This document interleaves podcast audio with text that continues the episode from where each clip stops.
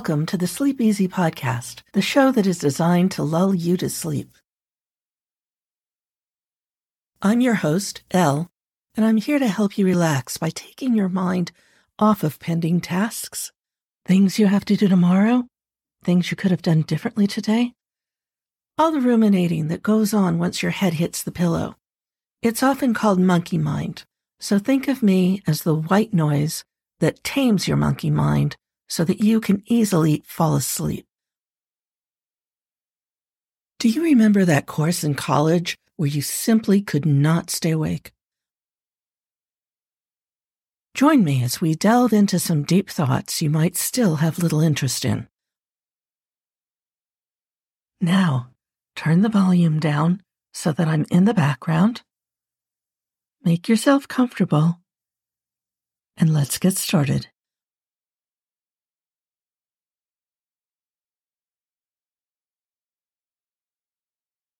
I have re recorded our very first episode with a preface to this second and revised edition that was not included originally. As always, you can find this at Project Gutenberg. Let me introduce you to Flatland, a romance of many dimensions, written by A. Square, also known as Edwin Abbott Abbott.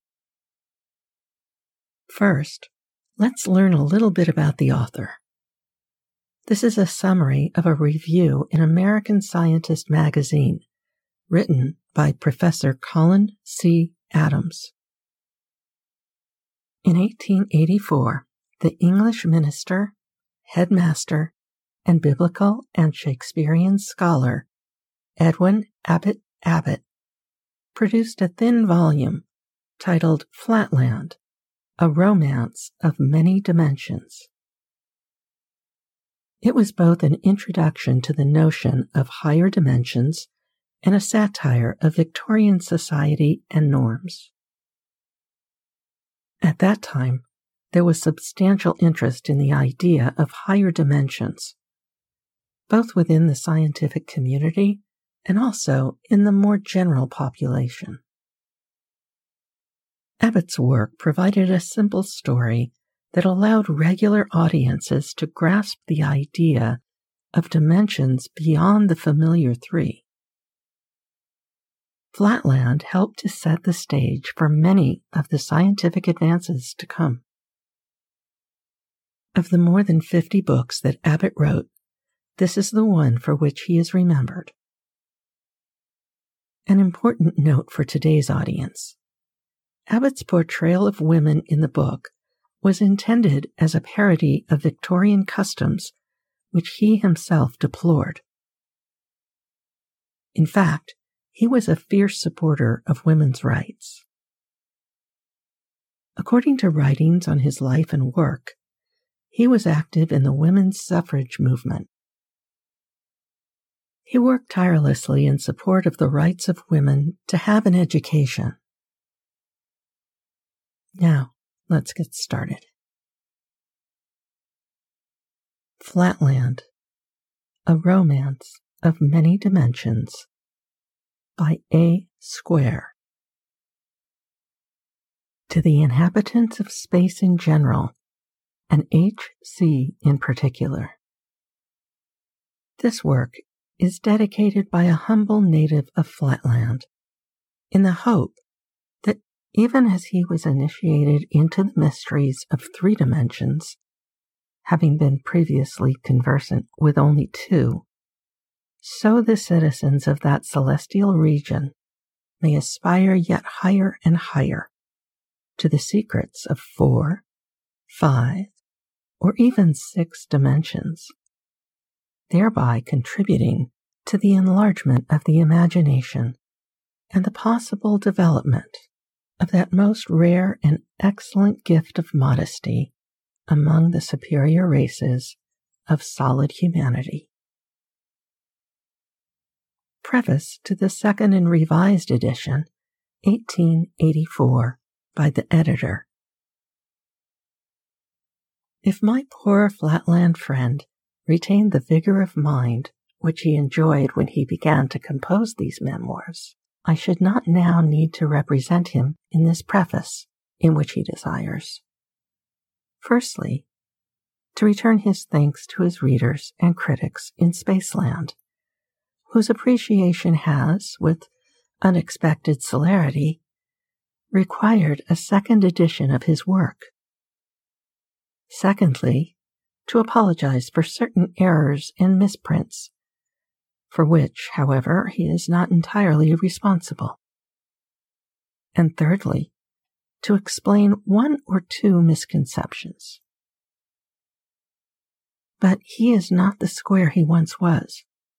Years of imprisonment and still heavier burden of general incredulity and mockery have combined with the natural decay of old age to erase from his mind many of the thoughts and notions, and much also of the terminology, which he acquired during his short stay in Spaceland. He has, therefore, requested me to reply on his behalf to two special objections one of an intellectual, the other of a moral nature. The first objection is that a flatlander, seeing a line, sees something that must be thick to the eye as well as long to the eye. Otherwise, it would not be visible if it had not some thickness. And, consequently, he ought, it is argued, to acknowledge that his countrymen are not only long and broad, but also, though doubtless in a very slight degree, thick or high. This objection is plausible and, to spacelanders, almost irresistible, so that I confess when I first heard it, I knew not what to reply. But my poor old friend's answer appears to me completely to meet it. I admit, said he, when I mentioned to him this objection, I admit the truth of your critic's facts, but I deny his conclusions. It is true that we have really in Flatland a third unrecognized dimension called height. Just as it is also true that you have really in Spaceland a fourth unrecognized dimension, called by no name at present, but which I will call extra height but we can no more take cognizance of our height than you can of your extra height. Even I, who have been in Spaceland and have had the privilege of understanding for 24 hours the meaning of height, even I cannot comprehend it, nor realize it by the sense of sight or by any process of reason. I can but apprehend it by faith the reason is obvious. Dimension implies direction, implies measurement, implies the more and the less. Now, all our lines are equally and infinitesimally thick or high, whichever you like. Consequently, there is nothing in them to lead our minds to the conception of that dimension. No delicate micrometer as has been suggested by one too hasty Spaceland critic, would in the least avail us. For we should not know what to measure, nor in what direction. When we see a line, we see something that is long and bright. Brightness, as well as length, is necessary to the existence of a line. If the brightness vanishes, the line is extinguished. Hence, all my flatland friends, when I talk to them about the unrecognized dimension, which is somehow visible in a line, say, Ah, you mean brightness. And when I reply, No, I mean a real dimension, they at once retort, Then measure it, or tell us in what direction it extends. And this silences me for I can do neither. Only yesterday, when the chief circle, in other words, our high priest, came to inspect the state prison and paid me his seventh annual visit. And when, for the seventh time, he put me to the question, Was I any better? I tried to prove to him that he was high, as well as long and broad, although he did not know it. What was his reply? You say I am high. Measure my highness, and I will believe you. What could I do? How could I meet his challenge? I was crushed, and he left the room triumphant. Does this still seem strange to you? Then put yourself in a similar position. Suppose a person of the fourth dimension, condescending to visit you, or to say, Whenever you open your eyes, you see a plane, which is of two dimensions, and you infer a solid, which is of three. But in reality, you also see though you do not recognize. A fourth dimension, which is not color nor brightness nor anything of the kind, but a true dimension, although I cannot point out to you its direction, nor can you possibly measure it. What would you say to such a visitor? Would not you have him locked up? Well, that is my fate. And it is as natural for us Flatlanders to lock up a square for preaching the third dimension as it is for you Spacelanders to lock up a cube for preaching the fourth. Alas, how strong a family likeness runs through blind and persecuting humanity in all dimensions. Points, lines, squares, cubes, extra cubes. We are all liable to the same errors. All alike the slaves of our respective dimensional prejudices. As one of your Spaceland poets has said, one touch of nature makes all worlds akin. Note, the author desires me to add that the misconception of some of his critics on this matter has induced him to insert in his dialogue with the sphere certain remarks which have a bearing on the point in question, and which he had previously omitted as being tedious and unnecessary. On this point, the defense of the square seems to me to be impregnable. I wish I could say that his answer to the second or moral objection was equally clear and cogent. It has been objected that he is a woman hater. And as this objection has been vehemently urged by those whom nature's decree has constituted the somewhat larger half of the Spaceland race, I should like to remove it, so far as I can honestly do so. But the square is so unaccustomed to the use of the moral terminology of Spaceland that I should be doing him an injustice if I were literally to transcribe his defense against this charge.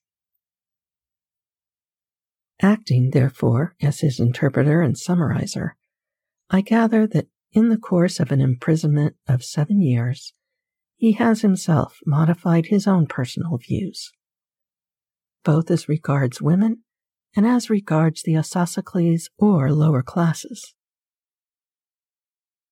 Personally, he now inclines to the opinion of the sphere that the straight lines are in many important respects superior to the circles. But writing as a historian, he has identified himself, perhaps too closely, with the views generally adopted by Flatland. And, as he has been informed, even by Spaceland historians in whose pages, until very recent times, the destinies of women and of the masses of mankind have seldom been deemed worthy of mention and never of careful consideration. In a still more obscure passage, he now desires to disavow the circular or aristocratic tendencies which some critics have naturally credited him. While doing justice to the intellectual power with which a few circles have, for many generations, maintained their supremacy over immense multitudes of their countrymen, he believes that the facts of Flatland, speaking for themselves without comment on his part, declare that revolutions cannot always be suppressed by slaughter, and that nature, in sentencing the circles to infecundity, has condemned them to ultimate failure. And herein, he says, I see a fulfillment of the great law of all worlds, that while the wisdom of man thinks it is working one thing, the wisdom of nature constrains it to work another, and quite a different and far better thing. For the rest, he begs his readers not to suppose that every minute detail in the daily life of Flatland must needs correspond to some other detail in Spaceland. And he hopes that, taken as a whole, his work may prove suggestive as well as amusing to those Spacelanders of moderate and modest minds who, speaking of that which is of the highest importance, but lies beyond experience, decline to say, on the one hand, this can never be, and on the other hand, it must needs be precisely thus, and we know all about it. Section 1 Of the Nature of Flatland I call our world flatland, not because we call it so, but it makes its nature clearer to you, my happy readers, who are privileged to live in space. Imagine a vast sheet of paper on which straight lines, triangles, squares, pentagons, hexagons, and other figures, instead of remaining fixed in their places, move freely about, on or in the surface, but without the power of rising above or sinking below it, very much like shadows, only hard and with luminous edges. And you will then have a pretty correct notion of my country and countrymen. Alas, a few years ago, I should have said my universe. But now my mind has been opened to higher views of things. In such a country, you will perceive at once that it is impossible that there should be anything of what you call a solid kind.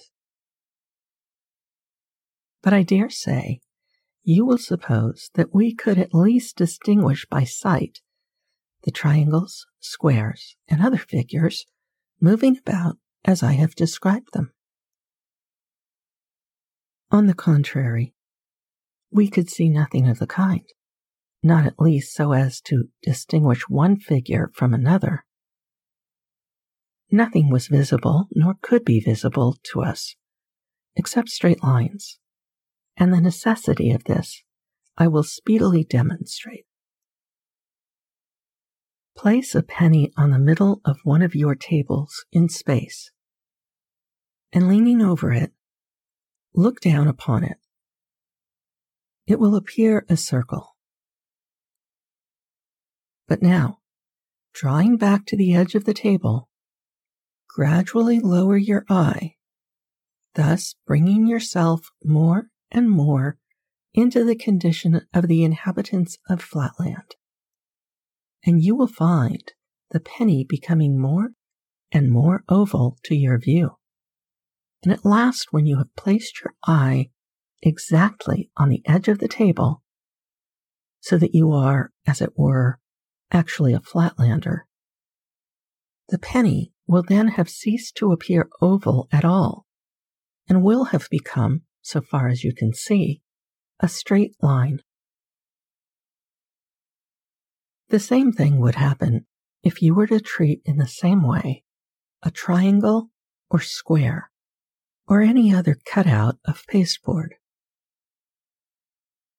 As soon as you look at it with your eye on the edge on the table, you will find that it ceases to appear to you a figure, and that it becomes in appearance a straight line.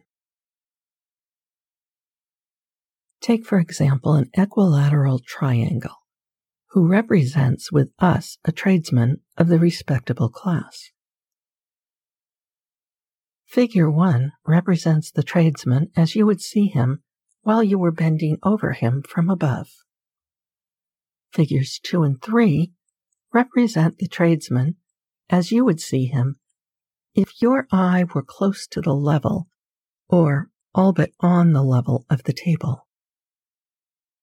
And if your eye were quite on the level of the table, and that is how we see him in flatland, you would see nothing but a straight line. When I was in Spaceland, I heard that your sailors have very similar experiences while they traverse your seas and discern some distant island or coast lying on the horizon. The far off land may have bays, forelands, angles in and out to any number and extent. Yet, at a distance, you see none of these unless indeed your sun shines bright upon them, revealing the projections and retirements by means of light and shade. Nothing but a gray, unbroken line upon the water. Well, that is just what we see when one of our triangular or other acquaintances comes towards us in flatland.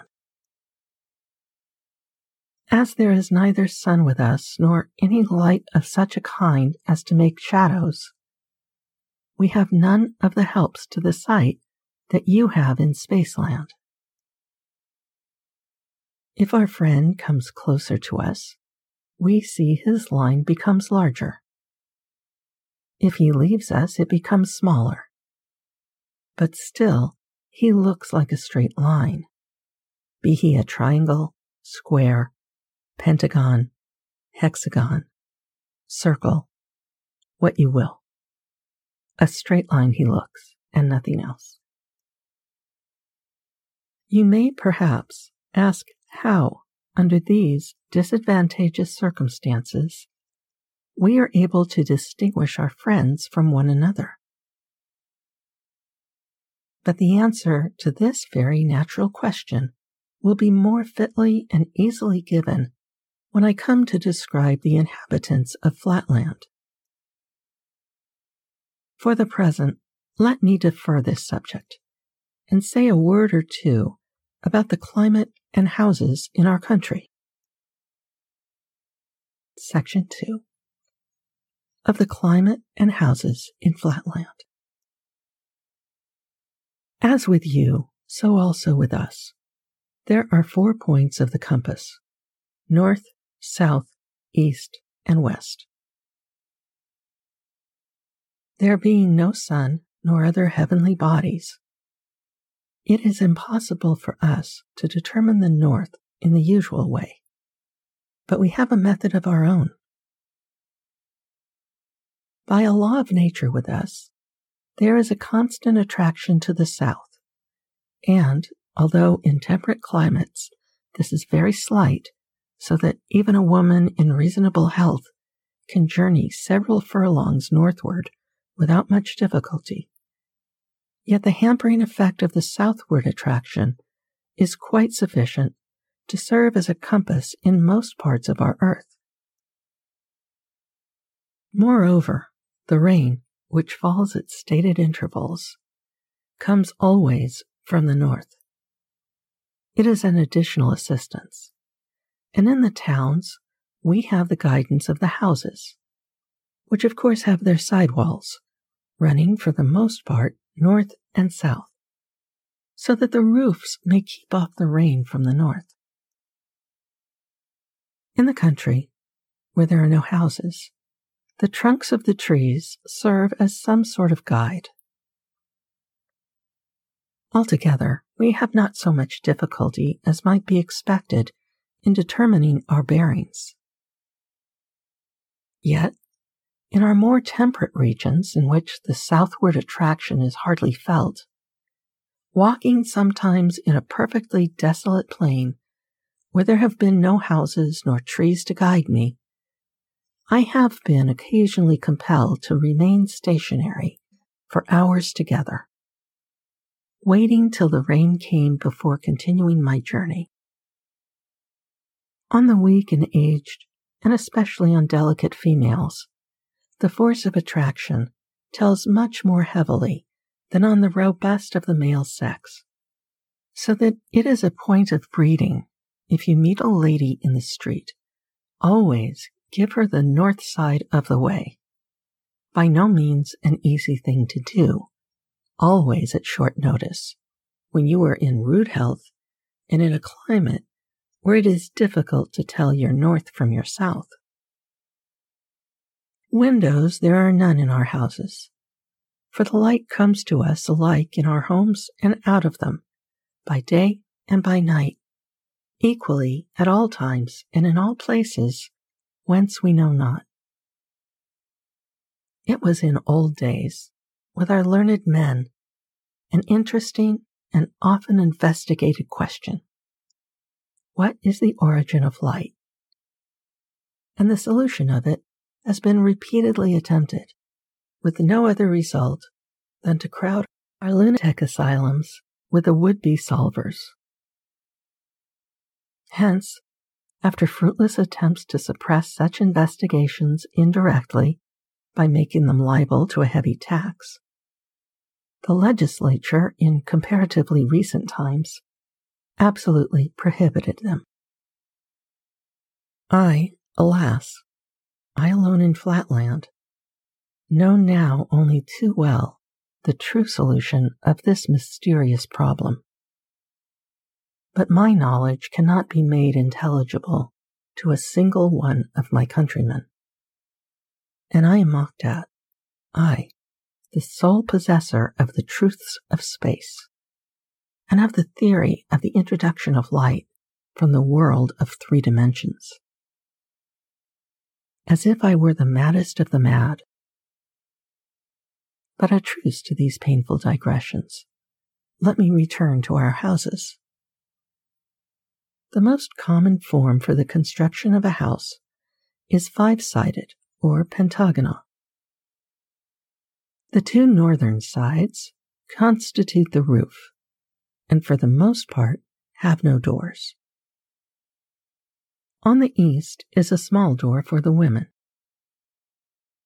On the west, a much larger one for the men.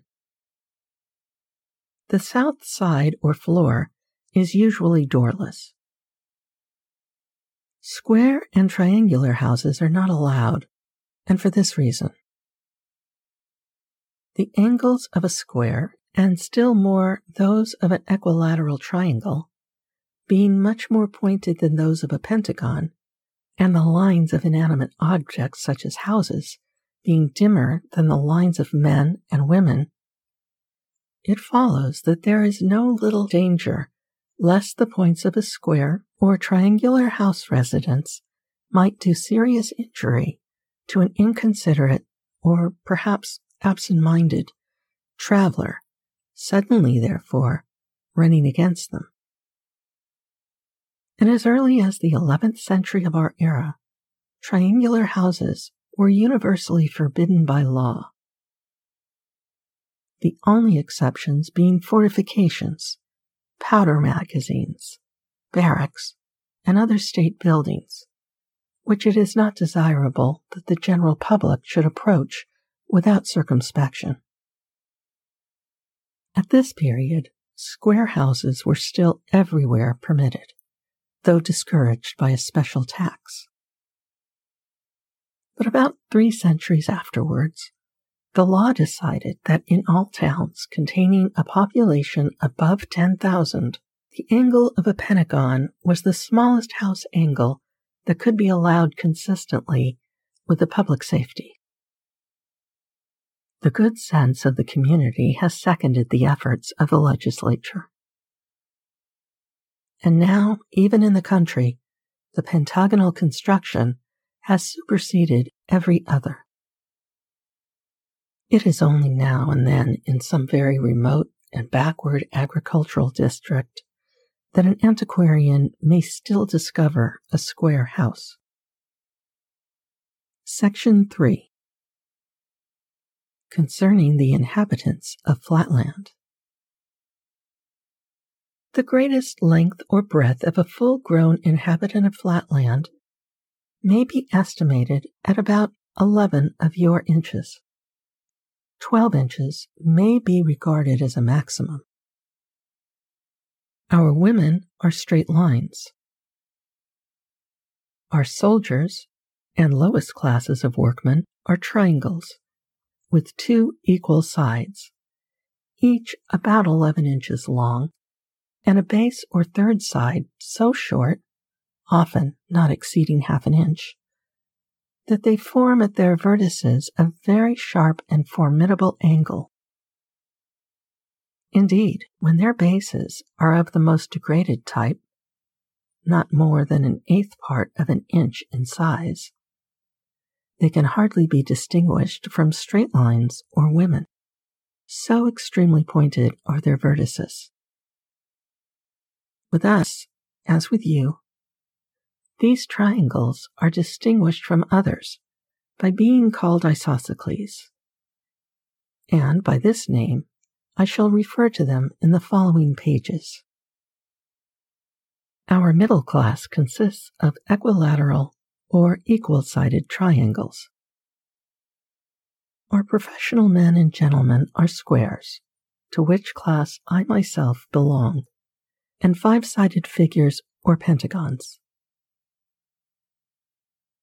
Next above these come the nobility, of whom there are several degrees, beginning at six sided figures or hexagons, and from thence rising in the number of their sides till they receive the honorable title of polygonal or many sided.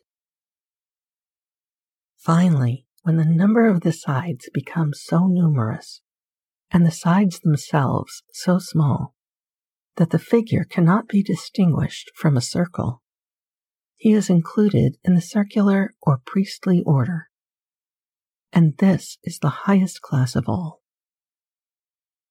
It is a law of nature with us that a male child shall have one more side than his father, so that each generation shall rise, as a rule, one step in the scale of development and nobility.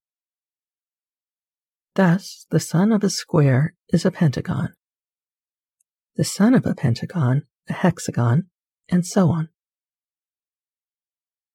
But this rule applies not always to the tradesmen, and less often to the soldiers, and to the workmen, who indeed can hardly be said to deserve the name of human figures, since they have not all their sides equal. With them, therefore, the law of nature does not hold, and the son of an isosceles, in other words, a triangle with two sides equal, remains isosceles still. Nevertheless, all hope is not shut out, even from the isosceles, that his posterity may ultimately rise above his degraded condition. For after a long series of military successes or diligent and skilful labors, it is generally found that the more intelligent among the artisan and soldier classes manifest a slight increase of their third side or base and a shrinkage of the two other sides. Intermarriages, arranged by the priests, between the sons and daughters of these more intellectual members of the lower classes generally result in an offspring approximating still more to the type of the equal sided triangle. Rarely, in proportion to the vast numbers of isosceles births, is a genuine and certifiable equal sided triangle produced from isosceles parents. Note What need of a certificate, a Spaceland critic may ask? Is not the procreation of a square son a certificate from nature herself, proving the equal sidedness of the father? I reply that no lady of any position will marry an uncertified triangle. Square offspring has sometimes resulted from a slightly irregular triangle. But in almost every such case, the irregularity of the first generation is visited on the third, which either fails to attain the pentagonal rank or relapses to the triangular. Such a birth requires, as its antecedents, not only a series of carefully arranged intermarriages, but also a long, continued exercise of frugality and self control on the part of the would be ancestors of the coming equilateral, and a patient, systematic, and continuous development of the isosceles intellect through many generations.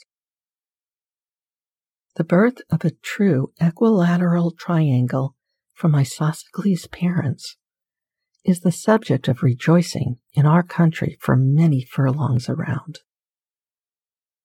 After a strict examination conducted by the Sanitary and Social Board, the infant, if certified as regular, is with solemn ceremonial admitted into the class of equilaterals.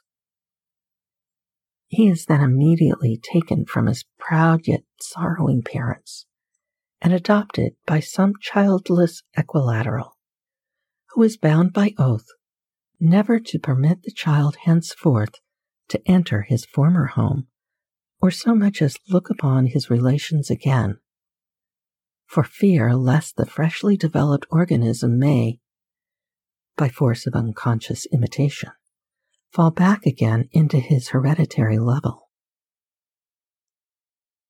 The occasional emergence of an equilateral from the ranks of his serf born ancestors is welcomed, not only by the poor serfs themselves, as a gleam of light and hope shed upon the monotonous squalor of their existence, but also by the aristocracy at large. For all the higher classes are well aware that these rare phenomena while they do little or nothing to vulgarize their own privileges, serve as a most useful barrier against revolution from below. Had the acute angled rabble been all, without exception, absolutely destitute of hope and of ambition, they might have found leaders in some of their many seditious outbreaks, so able as to render their superior numbers and strength too much, even for the wisdom of the circles. A wise ordinance of nature has decreed that in proportion as the working classes increase in intelligence, knowledge, and all virtue, in that same proportion, their acute angle, which makes them physically terrible, shall increase also and approximate to the comparatively harmless angle of the equilateral triangle. Thus, in the most brutal and formidable of the soldier class, creatures almost on a level with women in their lack of intelligence, it is found that as they wax in the mental ability necessary to employ their tremendous penetrating power to advantage, so do they wane in the power of penetration itself. How admirable is this law of compensation! And how perfect a proof of the natural fitness and, I may almost say, the divine origin of the aristocratic constitution of the states in Flatland. By a judicious use of this law of nature, the polygons and circles are almost always able to stifle sedition in its very cradle. taking advantage of the irrepressible and boundless hopefulness of the human mind. Art also comes to the aid of law and order. It is generally found possible by a little artificial compression or expansion on the part of the state physicians to make some of the more intelligent leaders of a rebellion perfectly regular and to admit them at once into the privileged classes. A much larger number, who are still below the standard, allured by the prospect of being ultimately ennobled, are induced to enter the state hospitals, where they are kept in honorable confinement for life. One or two alone of the more obstinate, foolish, and hopelessly irregular are led to execution. Then the wretched rabble of the isosceles, planless and leaderless, are either transfixed without resistance by the small body of their brethren, whom the chief circle keeps in pay for emergencies of this kind, or else, more often, by means of jealousies and suspicions skilfully fomented among them by the circular party, they are stirred to mutual warfare and perish by one another's angles. No less than 120 rebellions are recorded in our annals, besides minor outbreaks numbered at 235, and they have all ended thus. Section 4 Concerning the Women if our highly pointed triangles of the soldier class are formidable, it may be readily inferred that far more formidable are our women. For if a soldier is a wedge, a woman is a needle, being, so to speak, all point, at least at the two extremities.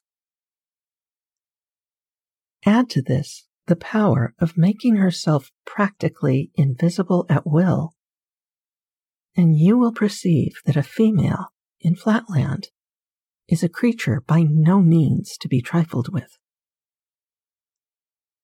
But here, perhaps, some of my younger readers may ask how a woman in Flatland can make herself invisible. This ought, I think, to be apparent without any explanation. However, a few words will make it clear to the most unreflecting. Place a needle on the table. Then, with your eye on the level of the table, look at it sideways, and you see the whole length of it. But look at it endways, and you see nothing but a point it has become practically invisible. Just so is it with one of our women. When her side is turned towards us, we see her as a straight line. When the end containing her eye or mouth, for with us these two organs are identical, is the part that meets our eye, then we see nothing but a highly lustrous point. But when the back is presented to our view, then, being only sublustrous, and, indeed, almost as dim as an inanimate object, her hinder extremity serves her as a kind of invisible cap. The dangers to which we are exposed for our women must now be manifest to the meanest capacity in spaceland. If even the angle of a respectable triangle in the middle class is not without its dangers, if to run against a working man involves a gash, if collision with an officer of the military class necessitates a serious wound, if a mere touch from the vertex of a private soldier brings with it danger of death, what can it be to run against a woman except absolute and immediate destruction. And when a woman is invisible, or visible only as a dim, sublustrous point, how difficult must it be, even for the most cautious, always to avoid collision? Many are the enactments made at different times in the different states of flatland in order to minimize this peril. And in the southern and less temperate climates, where the force of gravitation is greater and human beings more liable to casual and involuntary motions, the laws concerning women are naturally much more stringent. But a general view of the code may be obtained from the following summary. 1. Every house shall have one entrance in the eastern side for the use of females only, by which all females shall enter in a becoming and respectable manner, and not by the men's or western door. Note, when I was in Spaceland, I understood that some of your priestly circles have, in the same way, a separate entrance for villagers, farmers, and teachers of board schools. And they may approach in a becoming and respectful manner. 2. No female shall walk in any public place without continually keeping up her peace cry under penalty of death. Any female duly certified to be suffering from St. Vitus's dance fits, chronic cold accompanied by violent sneezing, or any disease necessitating involuntary motions shall be instantly destroyed. In some of the states, there is an additional law forbidding females, under penalty of death, from walking or standing in any public place without moving their backs constantly from right to left so as to indicate their presence to those behind them.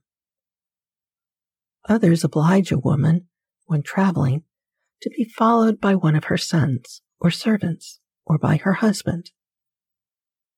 Others confine women altogether to their houses, except during the religious festivals. But it has been found by the wisest of our circles or statesmen that the multiplication of restrictions on females tends not only to be the debilitation and diminution of the race, but also to the increase of domestic murders to such an extent that a state loses more than it gains by a too prohibitive code. For whenever the temper of the women is thus exasperated by confinement at home or hampering regulations abroad, they are apt to vent their spleen upon their husbands and children.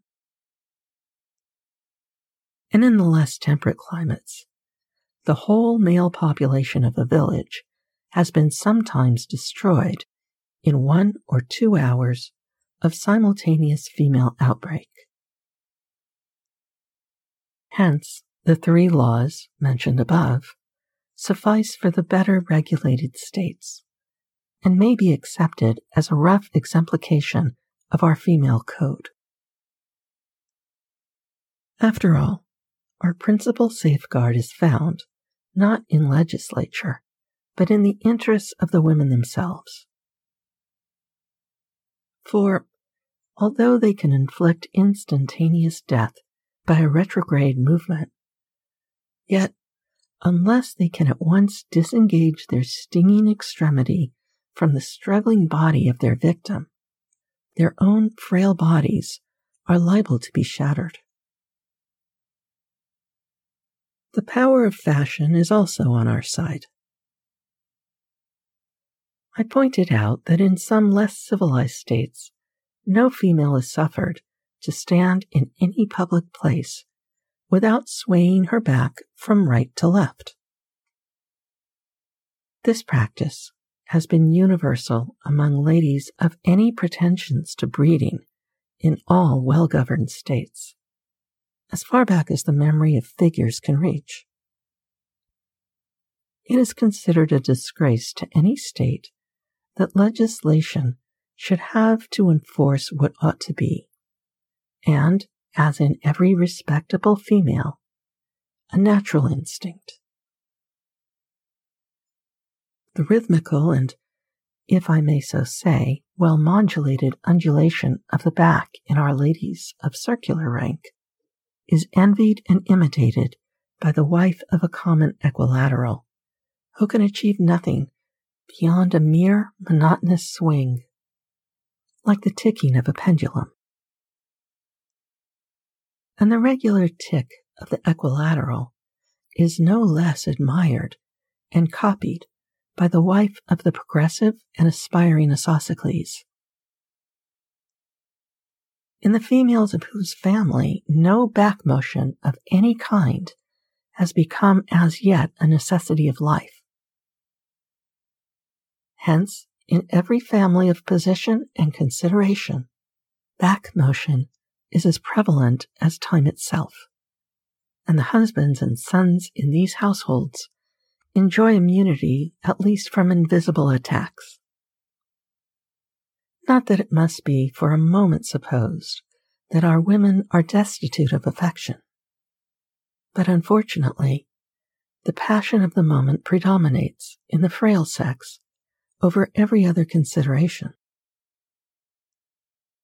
This is, of course, a necessity arising from their unfortunate conformation.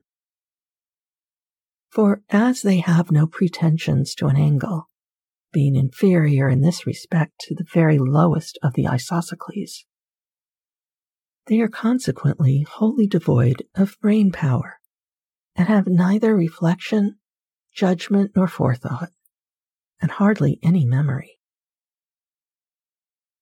Hence, in their fits of fury, they remember no claims and recognize no distinctions. I have actually known a case where a woman has exterminated her whole household, and half an hour afterwards, when her rage was over and the fragments swept away, has asked what has become of her husband and her children. Obviously, then, a woman is not to be irritated as long as she is in a position where she can turn round. When you have them in their apartments, which are constructed with a view to denying them that power, you can say and do whatever you like.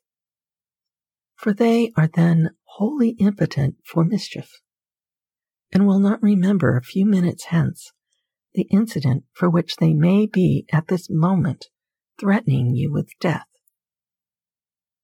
nor the promises which you may have found it necessary to make in order to pacify their fury.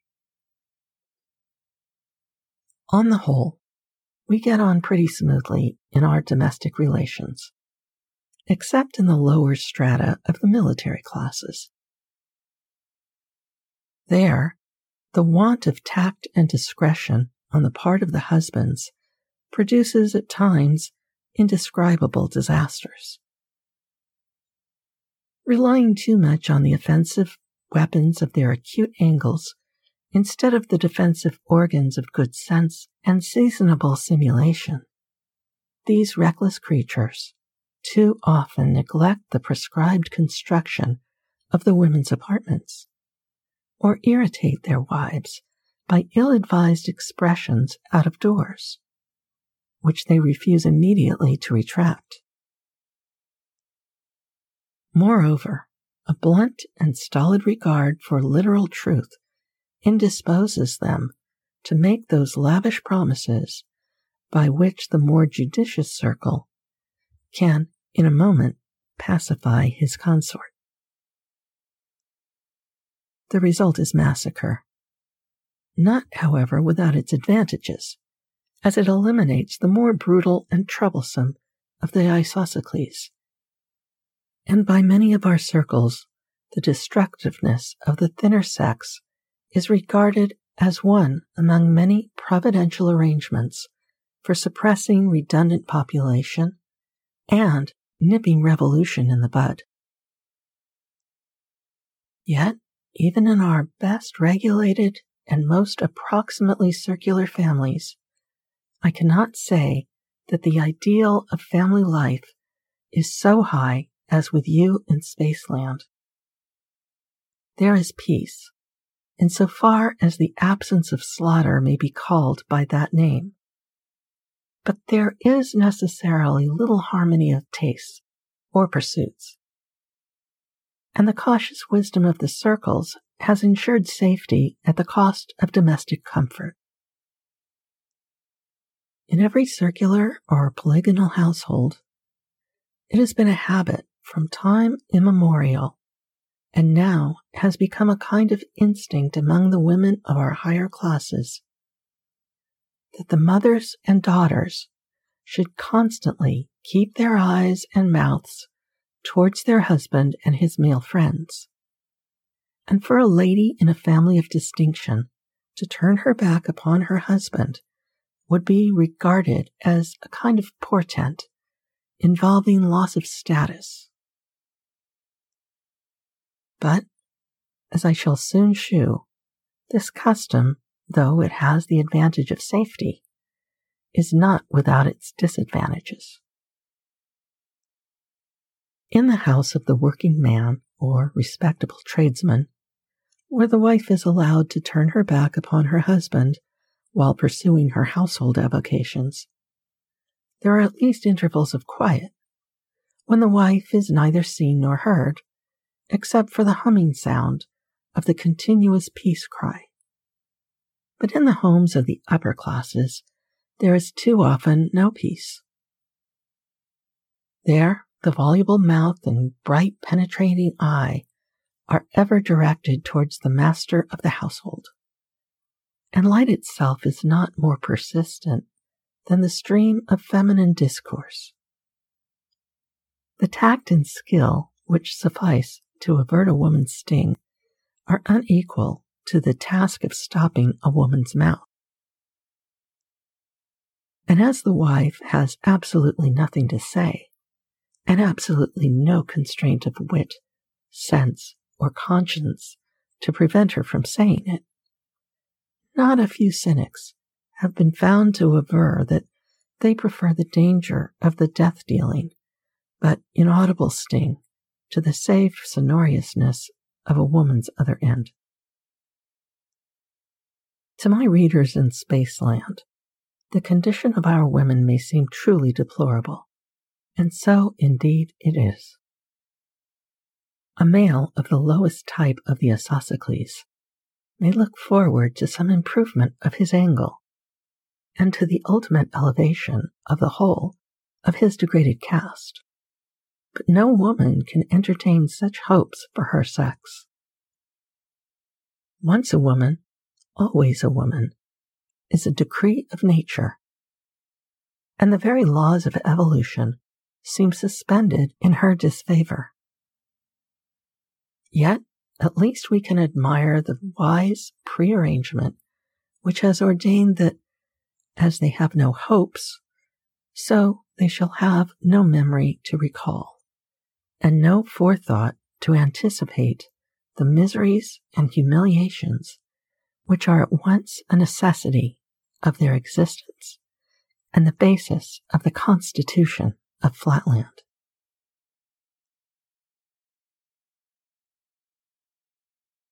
We'll take a break and continue this story in a future episode. Please subscribe and share the Sleep Easy podcast with people you know. After all, we all want to have an easy night's sleep. I welcome your feedback.